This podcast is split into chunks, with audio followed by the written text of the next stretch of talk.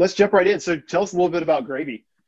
Your company. Gravy, yeah, absolutely. Gravy uh, started three years ago, and uh, I would love to tell this amazing story about how Gravy got started, but it actually got started just because uh, Renee and I, my co-founder, and then also one of my best friends uh, for the last 18 years. Um, we've started growing and sold three companies The prior to this, um, and we've sold a company 14 months uh, prior to, to, to, and we had nothing to do. And everybody thinks it's cool to sell your company. No, it, it no. Like I came from the ministry background world, and my, my you know church pastors. So all my friends are like broke ministers. You sell your company and then you think you're to have all this stuff to do. And it's like, hey, nobody can go to the beach with you because they only have three weeks off a year. And then it's like, you know, all this stuff. And so this whole dream of selling a company ended up being a nightmare for my life uh, for about 14 months. And we were bored.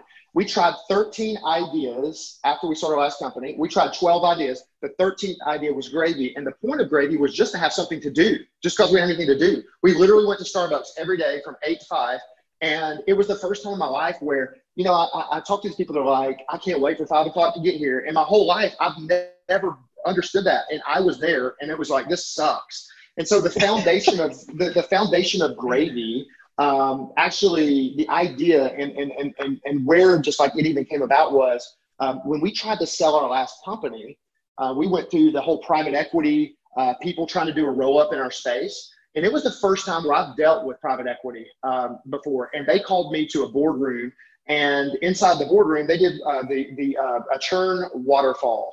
Now, I, I that was like blew my mind. All I knew was here's what our sales are, grow, grow, grow, let's go, you know, all this kind of stuff. And this dude got us in this boardroom with this old, like nasty old, like mahogany wood, crazy boardroom like thing, these long tables. And he does this churn waterfall analysis. And basically, he was asking questions like, so Casey, on month seven, it looks like you have customers falling out at this, and they were brought on because of this promotion and blah blah. And he starts going through all this stuff, and I'm like, dude, we're in the wrong space, bro. I don't have any answers for any of this stuff. And so I said, let us just go back, figure this out, and then we'll, we'll come back. And then for a period of about two years, um, they would call every quarter, and every time they called, their number kept increasing. And what we were, went back and did is said, why are these people leaving if they come in from this channel? Why are they leaving if this happens? And so we started tracking all this stuff and looking at the churn analysis and looking at customer cohorts and all of this stuff that like I'm from Alabama and like saying like customer cohorts, like I need like very simple math and understanding of things. And so um, I didn't get it all. And so we, our team put it up on the board and over a period of two years, we took, we took, we realized that churn isn't all the same. And for y'all, y'all are sitting there like, well, no duh. But I know that they kept saying churn, churn, churn. But then I under the churn rock, if you lift up the churn rock and you dig even down further, there's different churn reasons at different levels. And the biggest reason for ours wasn't that our customers didn't want the product, it was just they had a failed payment. So we get on, so I literally, and we start calling these people and saying, hey, your credit card failed and you have a subscription with us for either our software product or one of these uh, uh, coaching products or communities like you guys have, like, do you want to come back? And they're like, of course. And we're like, what? And so we started measuring it, and we had been doing what everybody had been doing, which was use dunning, you know, retries, and send automated emails out.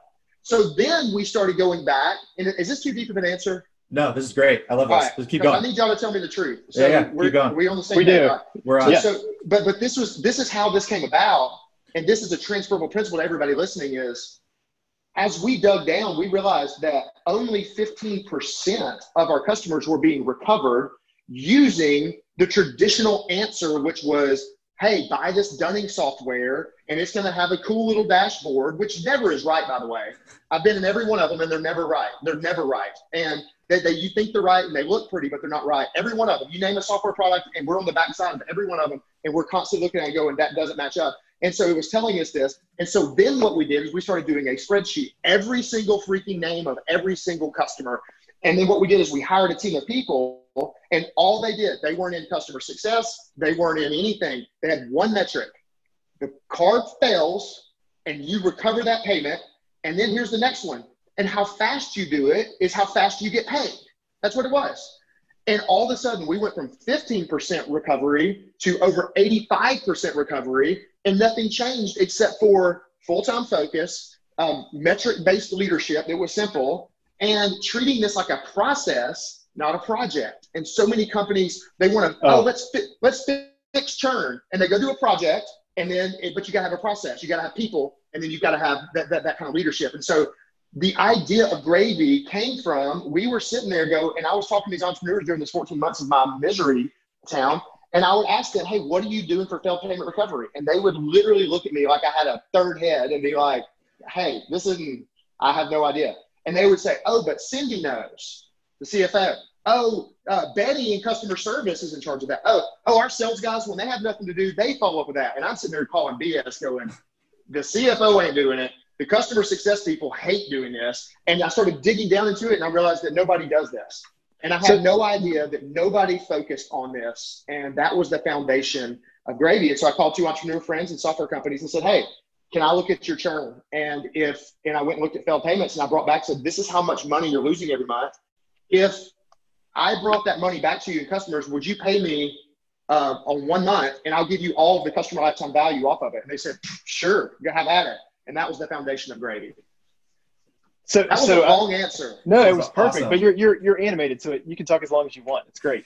So so a lot do your customers it sounds like they don't know they have this problem or they don't know they have a solvable problem is that is that accurate um they know they have a problem like people know they have a problem that they need to lose 15 pounds but it's not like the most urgent problem because they're so they're probably sitting there saying a little bit. I mean, I think to your point, right? They're sitting there kind of saying, "Well, we're using the software. There's not a lot of other solutions out there, and so we're doing the best we can with the problem that we currently have." And then, you know, to your point, it's like now we're we're uncovering that hey, there are other solutions that are out there now, and we're actually going to take that recovery from 15 to 85, and therefore, like, I'm going to get a little of the gravy, and you know, we're going to get you back your money. Yeah, but it's also, in, as you guys know, in every business, entrepreneurs to CEOs and like our target market, the majority of our customers are, you have to be over about, you know, $500,000 in annual revenue just to have enough, you know, stuff going on up to about $50 million is where we spend. We have some bigger ones and some small ones, but that's the majority. During that period from 500,000 to 50 million, all they're thinking is grow, grow, grow, grow, grow, grow, grow, grow, grow, grow, grow. Yep. And so they will say they care about their customers. They will say that they care about churn. And then all I ask is, hey, um, how much of your budget goes to this? How much of your budget goes to, re- to, to, to reducing your churn rate on a monthly basis? How much of your strategic meetings, when you have strategic meetings, is around keeping the customers that are already paying you? And how much time, if you, a lot of the time of the people in your organization, they were focusing just on this one number of this one, not, I'm not in customer success and I have seven numbers. And y'all are the experts on that, guys. I know nothing about customer success. All we know how to do is when somebody didn't pay to get them to, to pay. That's what we do. That's it. We focus on that one thing. And we ask them who focuses on that in your business. And it's always this, you know, well, we have this person or this team, they're supposed to, and it's like number 11 on the list because they've got product issues and they've got marketing issues and sales issues. And so it's just not this just heavyweight. Like people aren't Googling failed payment recovery solution. Like they're not. And so um, this is a hidden problem that nobody focuses on, and that's what created the sliver in the market for us to be able to come in there and for three years, you know, um, dominate. Well, kudos to the name because the name just ring, you know, just rolls off the tongue. And just to your point too, like the interesting part I think about how you guys started this business is, and what I love is you actually started with some of that customer discovery in the beginning to say you're talking to all these software people saying, "Are you doing this? Are you doing this?" Um, and the I think what's probably and I'm making assumptions right now, but what I think is probably beautiful about the the niche and the, the small segment there or the segment that you picked out is the fact that no one else is doing this. So therefore your marketing dollars aren't, I mean, you're not, you don't really have to spend a lot of marketing. And then therefore, if you do a good job, you know how high and how fast your referrals are going to be because like one CFO to another CFO, right? Like I'm sure like as soon as the, the wheels start spinning and you start getting into some of these networks, especially if you start talking to private equity backed companies or venture capital backed companies, I mean, those, yep that's where you ignite your growth for your company. So I just, in my mind, was working that out because I was like, this is a very, very, very cool niche and something fun to work on, I'm sure, for you. It is 56% of our net new revenue comes from uh, our partners. And most of our partners uh, started as customers or are customers. And so that's what we did no marketing. Like I built, we, so I've done other companies where we built it with sales and marketing in mind first, and oh, we'll get to the product later. We built this one all from the inside out. We built this one with just success stories, and we only had two people, and then they told 13 within a period of three months, and then it just started rolling. Um, and so that's how we built we built this product first, which in some cases I don't even recommend. Um, you know, but but in this right. one it just worked worked out that way, and it's fun. And now obviously we use paid ads and th- those kind of things now. But yeah, yeah, our strongest thing is people telling people. So you, you call it a product, but it sounds like it's a mix of service. It's you have technology. You have technology behind it as well. How does it work? Yeah. So we would be considered a tech-enabled service. Yeah. Um, yeah. Yeah. So um, and, and, then we're building more now. We just have job recs out. We're building out our software team more and more and more. Is um, that there's payment processors. Um, there's a failed credit card payment. Um, we suck the uh, failed credit card payment. Uh, dings us, obviously, come into the system. And I'm telling you the Alabama version. I'm a non-tech founder and I have no idea how all the little details work but we magically bring the failed payments in.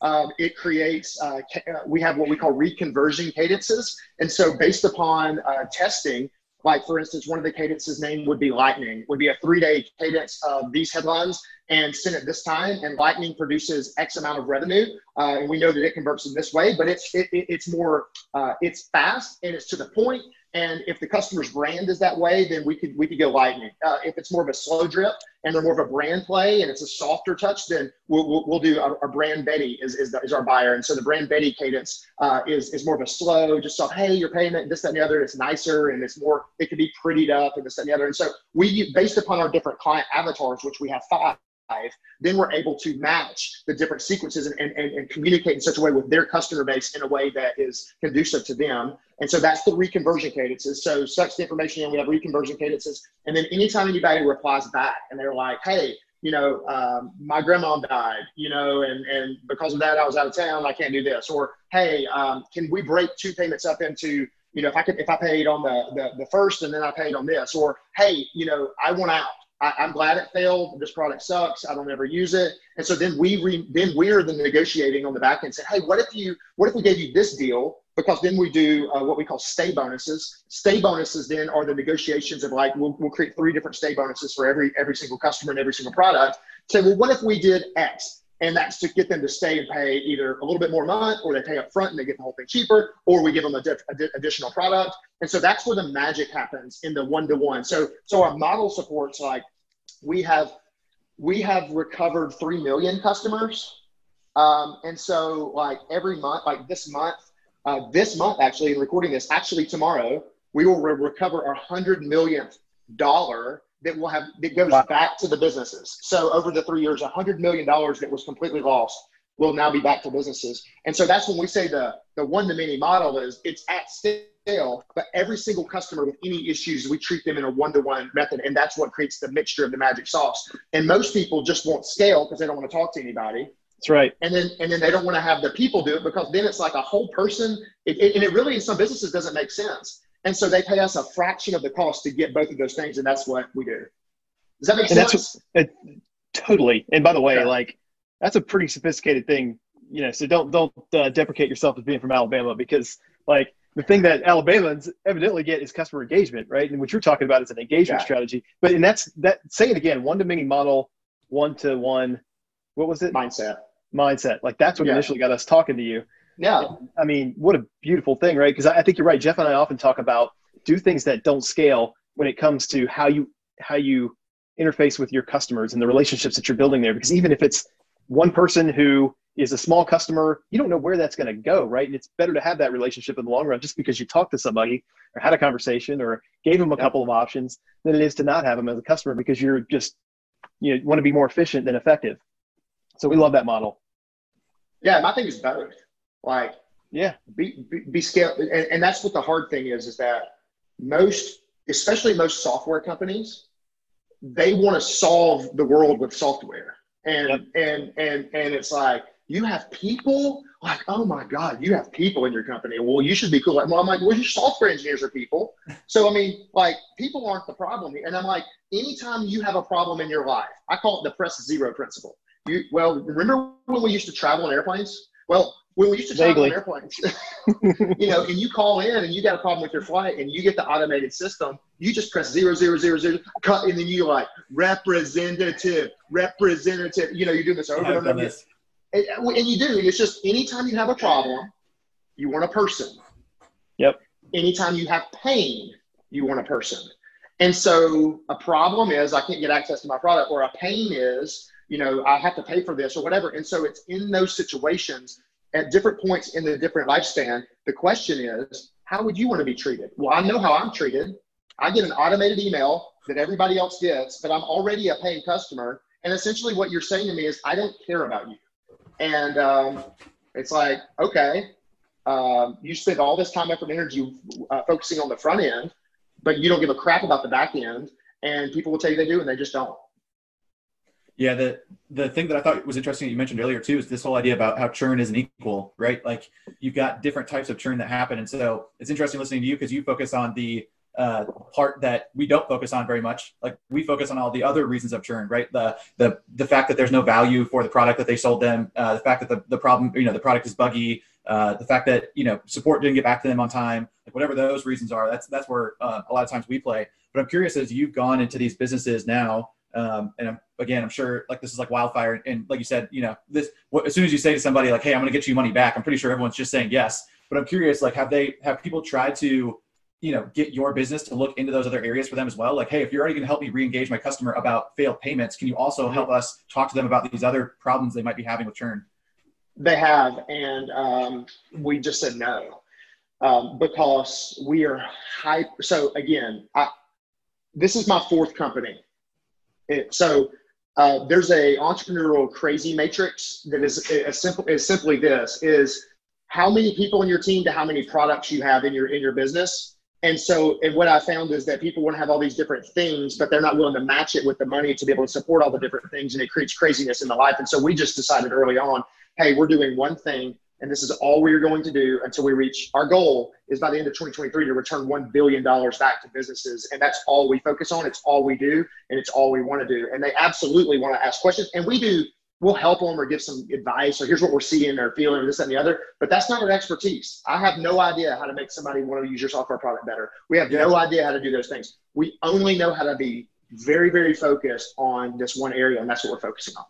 Yeah that's and it's uh, I like that point. You know, hyper focus. Like you don't see a lot of people doing that. The other part uh, I'm curious about too. When you um, as you go get engaged with these businesses, are you um, like is step one to basically go get a churn analysis? Is, is it like, hey, let's just look at the numbers, let's look at the, what the data is telling us to see like, you know, what our ROI can be, and uh, so that's kind of first part of that question, and then second part of that question is how often can people actually produce that report? Have you seen that companies actually don't even know where that report lives? It lives in Betty's lives in Betty's office. It lives in Sally's office, yeah. and then no, you know, it lives in their payment processor.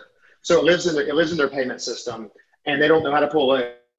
And for instance, like Stripe, which we love, we have 65% of our clients, you know, Stripe backend. Um, but like most people that are running the businesses don't know, even if they went and pulled it, they'll just pull the report for the last 30 days and they go, oh, we have $20,000 that was in the failed payment reports, but they don't know that every time the credit card's retried is added into that. So it's really not 20,000. So you probably have about 8,000 or whatever. It's just those little nuances of things. And so then when you look at the dashboards of all of these companies that say they do, you know, churn stuff, churn, whatever, and you look at them, they're not doing that math for them. And they're always wrong. And so these entrepreneurs are buying, and I'm not going to say anybody's name just because that's not how we operate, but they're buying these dashboards, plugging it in and going, oh, this is fixing the problem, but it's wrong because literally you have to go through and weed out and manually look at the different things and why and all this stuff. And so that logic doesn't exist.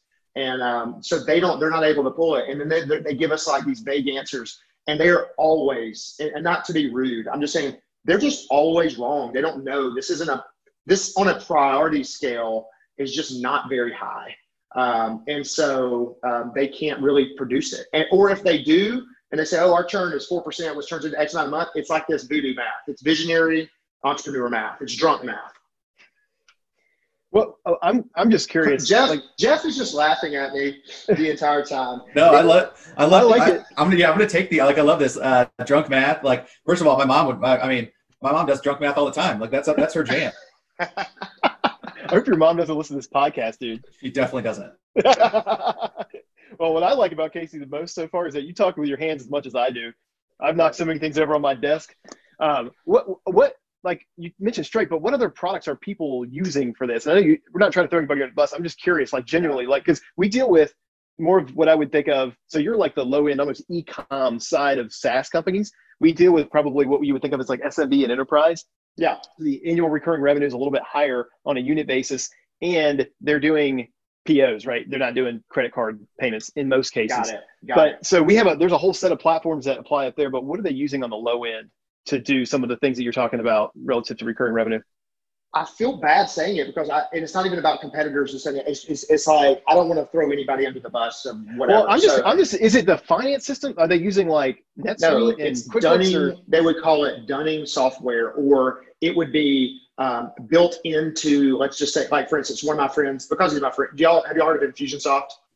Yeah. Oh yeah yeah So it, it would be like I'm using Infusionsoft, and Infusionsoft has an automated retry system that you can set up in an automated email cadence. So it's built in there. Got it. So um, on some other systems, it's not built in, so you got to get a plug-in, and then you plug it in there. Um, and uh, then for for some of our larger clients, is that they've got like a. Have you ever heard of like Recurly? Yeah yeah yeah So Yeah. like a recur- Profitwell. so they have a sit Profitwell or whatever, and they have systems as well. And so we're tech agnostic from the standpoint of that we we can plug into any of those and work with any of those. And I've always thought because people are like, well, Casey, you know, who acquires your company? And I'm like, well, maybe some of these software companies should acquire us that we're implementing their software better than they do.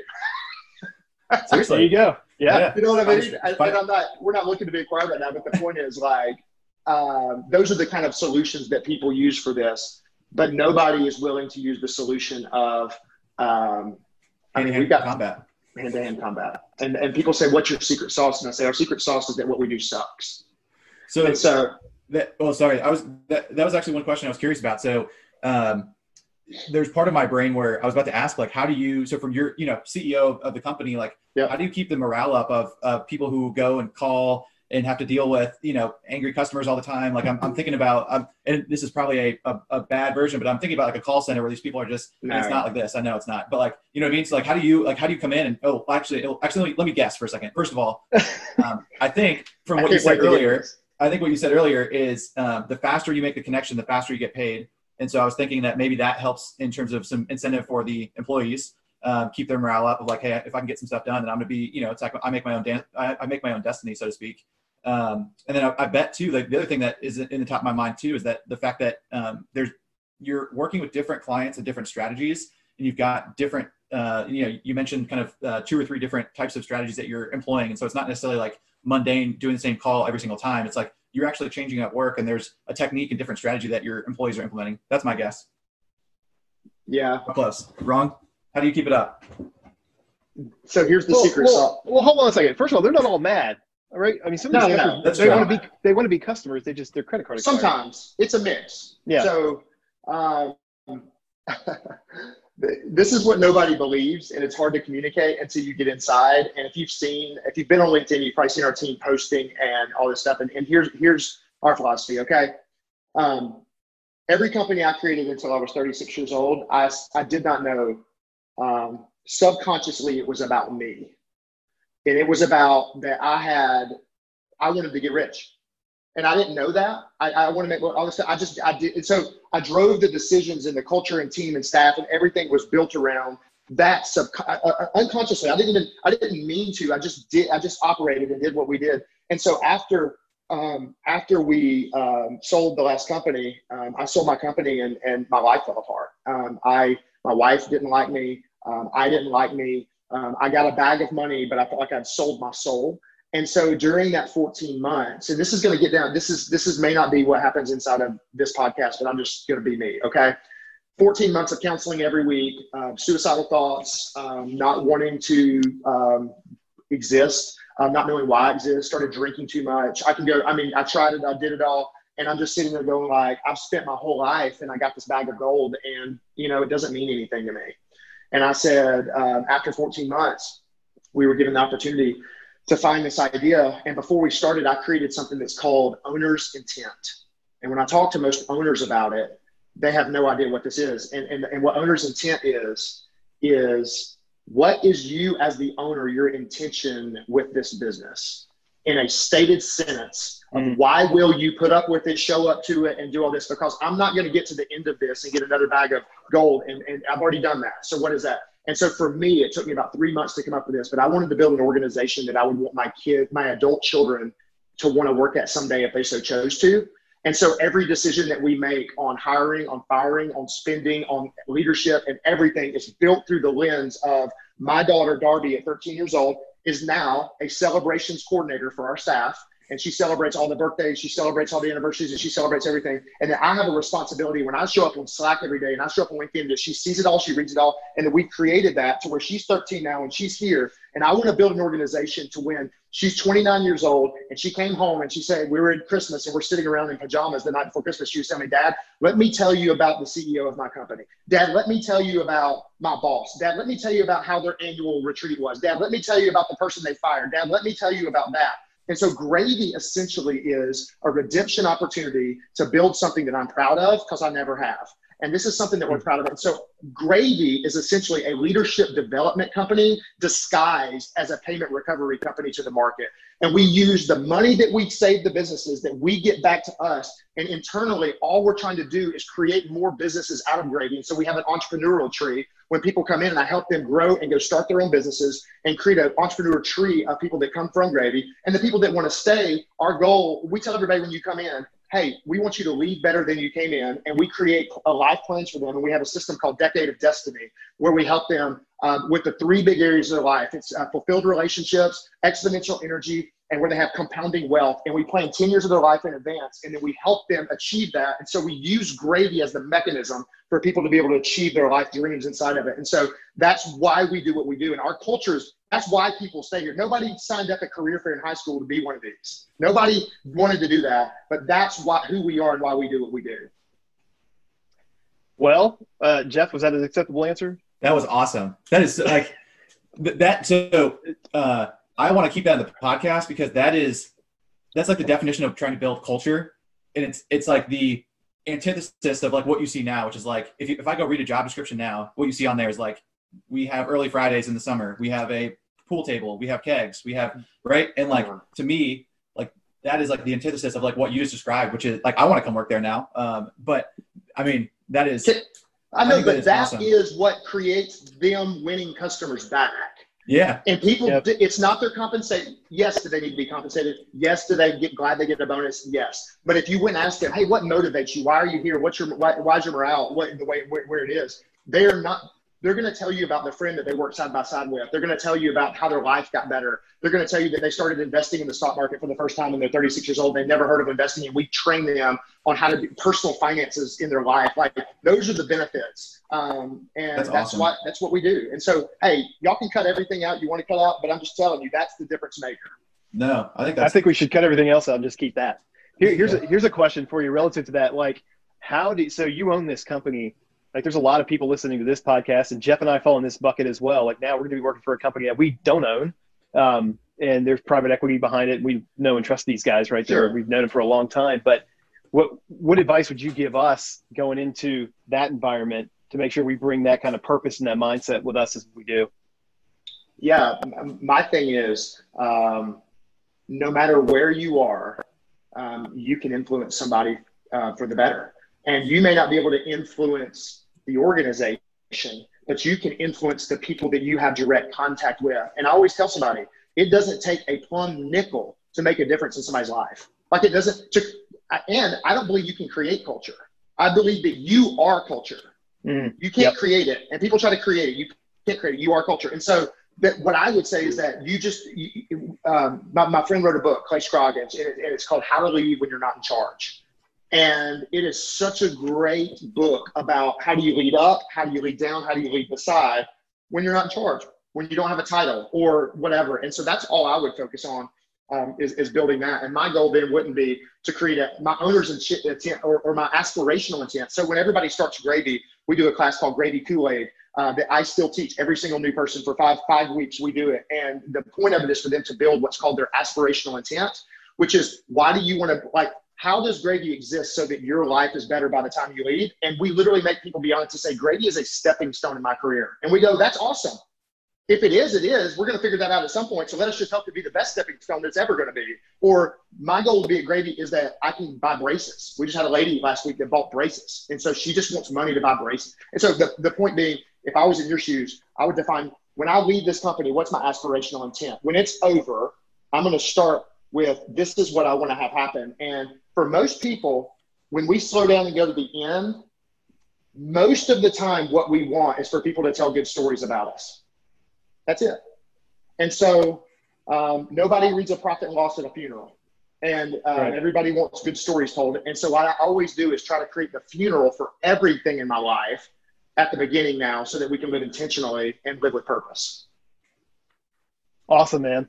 I just well, wrote down uh, those two things. How, how to lead when you're not in charge. Who's the author? Clay Scroggins. Clay? Clay, Clay Scroggins. It's a Scroggins. fantastic book. They had awesome. him at the White House recently to speak on it. Like he's, I mean, he's just like he's legit. Yeah, I like the idea of aspirational intent too, because I think, you know, I, I do think that's interesting. Like Jay said, as you're walking into a business to try and understand, like, you know, why did I, why am I here? Why did I choose to be here? And what do I see that I'm going to get out of this for the next, you know, one, two, three, four years? And that aspirational. The other thing I was just thinking about too is that aspirational intent is is going to change and it should stay static. So it's something that you should probably totally. come back to on a regular basis. And it's like you have to ask yourself that, you know, regularly to understand like where are you in your life and does the aspirations that you, you have have you met it yet does it still hold true or how do you how do you change that and adapt it over time 100% and same is true as owner intent so i picked i put an end date on gravy was at the end of 2023 we're going to have a billion dollars return back and build the organization in such a way which my daughter worked for like that's super clear but if i get there and we're having the time of our life and we see more opportunity well then that's okay but but what but people usually don't pick because they're like well what if it changes and i'm like well what if you never pick it Yeah. Which is worse. Yeah. Yeah, I'd rather just pick and at least have it for a while than never pick. And most people won't pick because they're scared they're going to pick the wrong thing. And so my, that's just, you know, again, like I said, I just came from hell in life and I realized like, hmm, I, I may not want to live the next 36 like I lived the first 36. Love it, man. It's very inspirational and has I, nothing I, to do with customer success. Like no, it doesn't. It doesn't. That's okay, man. Like this, that's exactly what this is about. It's just authenticity, but it, it's purpose. Like the whole, the word that keeps ringing around in the back of my head, and maybe you even said it, is just purpose. In most companies, whether it be you know calling and dialing to get people on the phone to get their credit card reinstated, or calling a customer who's pissed off. I mean, there's some sh- stuff that's just got to be shoveled, right? Like it, yeah. most jobs have a lot of just hard sucks. There's got to be a higher purpose to it and I think what you've outlined give, it gives me a lot of inspiration, uh, totally. Um, and I think will inspire our team and also the community that we engage with. So, you know, I, I actually think you should start a motivational speaking company because I'm like fired up right now. I'm ready to go. Run through a brick wall. So, all right, I want to I want to switch gears for just a second though. Let's Question. do it. did, did you get the snake or not. Okay, so let me let me describe this because we won't be sharing the video. But I'm looking at a LinkedIn post from uh, what is the 25th of July? Yeah, and as soon as you saw it, you you you literally texted Jeff probably said, "God, we got to cancel this guy." no way. No, I asked. I, I love actually, So, I wrote back and said he's going to wear this on the podcast. so let's describe it. So he's whole uh, the, the whole thing. Well, everyone can go look at this. Everybody's got LinkedIn, but says, "I woke up to Dad. There's a snake under the boat." Right? Did I get that right? And yeah. then He's got like some pajama pants on, looks like Christmas pajama pants in the middle of summer. Some boots, like waders up to his knees. A a, a t-shirt that says "I love my church," which I love my church too. I, I want to talk to you about that at some point. But it looks like you slept in it, and then you got a weed eater with a freaking I don't blade. know what kind of blade that is on there, but yeah. it's, it's a brush. It's a brush clear, and I, and I got. Oh, there you go. I got. You got the snake. What kind was it? Poisonous or? It, it, we thought it, it looked like a water moccasin, but it ended up being a, uh, a water snake. But the point was, my kids got scared to not go fishing, and my son's a big fisherman. He, at nine years old, we have we live on a, a, a pond, uh, like a 20 acre like pond thing, and so he wouldn't push the boat out anymore. And so I was like, I got to kill it to make a point, and then hung the thing up and said, we killed the snake and threw it in the water, and then now they go fishing. No fear. All right, I get it, man. I just love I love the picture. It's really good. So y'all go check well, out Casey Graham. Yeah. Look at his post. And then feed. come work for come work for Gravy. This is the inspirational side. But but the point of that this is core value. So we have a one of our core values is, and you'll see this in the post of the people on LinkedIn from our company, is that we don't take ourselves too seriously. And um, you know, we always are.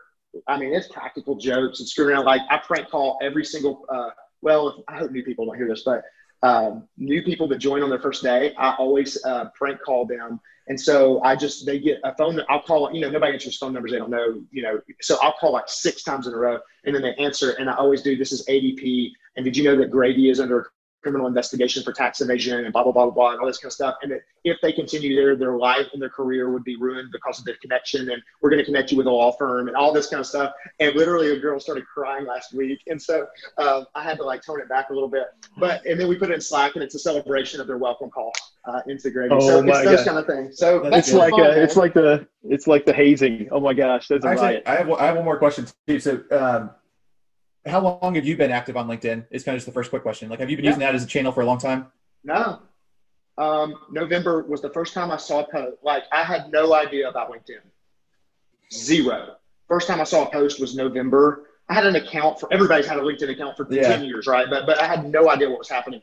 November, I saw a post by I, I logged in for some reason, and yeah, you all ever heard of Sarah Brazier from Gong? So.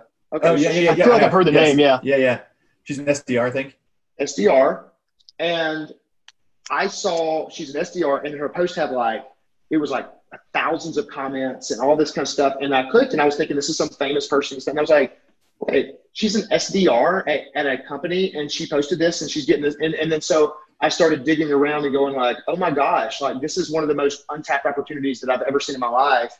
And I started just digging around and posting. And then about um, about February um, to March, when COVID hit, we had an internal mantra called "Built for This," meaning that we were going to go in when everybody else went out. And so I put a post out because my granddad killed himself as a small business owner um, because of the stress of it.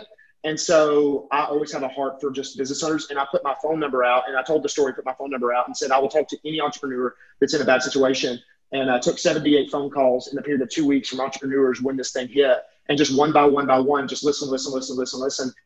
And then um, they started sharing the post and the content, and then it all started taking off. And so then we didn't have any content marketing inside of Gravy at that point. And then I saw the opportunity hit, and then boom, we went full speed and then we started building uh, content from there, and, and now it's it's it's it's taken off. That's cool. That's so similar story to Jay and I. Like we we uh, had LinkedIn for a long time.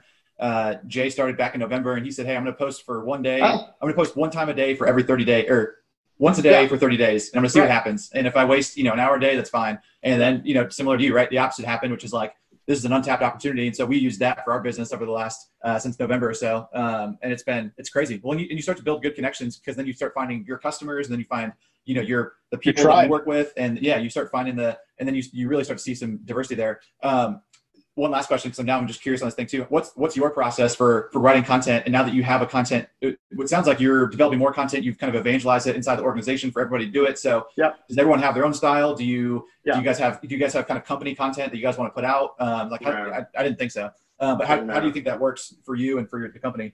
So we train everybody on the power of uh, that, that they will never have to build a resume again if they build their personal brand on LinkedIn and that every job that they want in the future or every company, because I got a bunch of people that want to be budding entrepreneurs, and I tell them, don't wait till you need value to give value. Start giving value now, and then when you go out, you'll be able to have customers and stuff before you even start. And totally. so, uh, so what we're doing is I literally just cast the vision, and we have a channel in Slack called LinkedIn Influencers. And so, in, but to be in the channel, you have to commit that you will post consistently and that you will pick a niche that you're going to dominate. And you can, it may, may take you time to figure it out. And then what they do is they post, they, we say ship, they ship a post and then we take it and then I'll screenshot it and I'll put it back in there and I'll break their post down and say, hey, what if you changed this? And what if the headline was that? And what if we did this? And what if we did that? And whatever. And then the next day they start posting and all these people's stuff just started taking off. And we have a team of people now where it's just everybody's working on everybody's content inside the business and we don't have any control or whatever uh, we get a benefit of two two things that people aren't measuring. I don't think. Number one is uh, cost to hire. Our cost to hire has gone to zero, and speed to hire has gone like we put something out. It is we have thousands of people knocking on the door. Okay, so that's yep. number one. Yep. And then and that now number two is we just started using SDRs on LinkedIn and paid ads on LinkedIn and we're the the SaaS like we just really broke into like this bigger SaaS market of over the ten million dollar SaaS companies like and they're coming in left and right now and they're like oh we see your stuff on linkedin all the time. And so it's it's decreased the um, the, the customer acquisition cost because the brand has was there before they got the ad.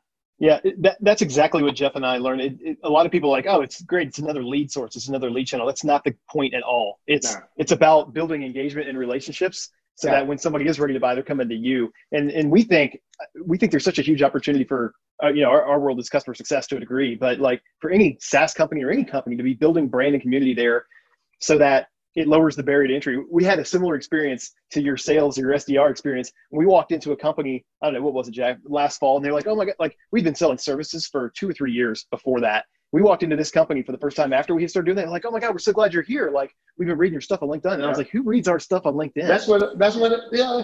We had, we, they knew who we were I had a guy tell me Crazy. joined our staff that it was like, it's so great to meet you. And I was like, um, okay. And like, they have this persona that people make up or they build or whatever. And it's like, crap, this works. Oh yeah. Well, that's the problem. That's the problem too, is it's like, oh, well, crap, you think I'm something that I'm probably not. Like that's right, the other that's side why, of it. That's why you got to post a picture when you kill the snake. that's a good idea, man. It's a good idea. All right, cool. So we're almost out of time. We'd be respectful of your All time. Right. But are you guys hiring right now? We are. Um, we've got uh, two full stack developer. Uh, we got a backend developer role, uh, full stack senior developer role. Um, we've got a VP of uh, finance and accounting role that we're hiring. Um, we're hiring an account manager role right now uh, that we need somebody desperately for, uh, for for new people to come in. Um, and then we're hiring um, our, our, revenue retention specialists that do the actual work. Um, we have about four roles of those open uh, right now as well. Awesome. There, there, are a lot of great people out there with customer success background that actually would be a really good fit for at least five of those roles that I just heard. So right. how can how should people get in touch with yep. you and with Gravy? Yep, great, great, gravysolutions.io uh, is where you go. And then at the top, if you're interested in being a customer, you can see obviously pricing and this, that, and the other. But if you uh, want to get a job, there's it says job opportunities, and it's that simple gravy solutions with an S dot io. Awesome, man. This has been great. I appreciate you taking the time to do it, and we should definitely do it again. I didn't know what you got into. I did. Hey, I'm, I'm, I'm going to be honest. I didn't, but I liked. I liked it. I liked the variety. Like we come on this podcast three times a week talking about customer success. So like to do this is like so to me is like great to, to break through the noise a little bit. So I like well, good because I don't know anything about customer success. Go listen to our you podcast then. so, you know a lot more than you let on. I'll tell you that. yeah. All right. This All is right, awesome. Man. Thank it's great to meet you, Casey. Yeah, we'll All talk right. to you soon, man. Take care. cheers. All right. See ya. Hey guys, thanks so much for taking the time to listen to the Gain, Grow, Retain podcast. If you liked what you heard, please take a moment and share the podcast with your friends and colleagues and subscribe. We really appreciate it. Talk to you soon.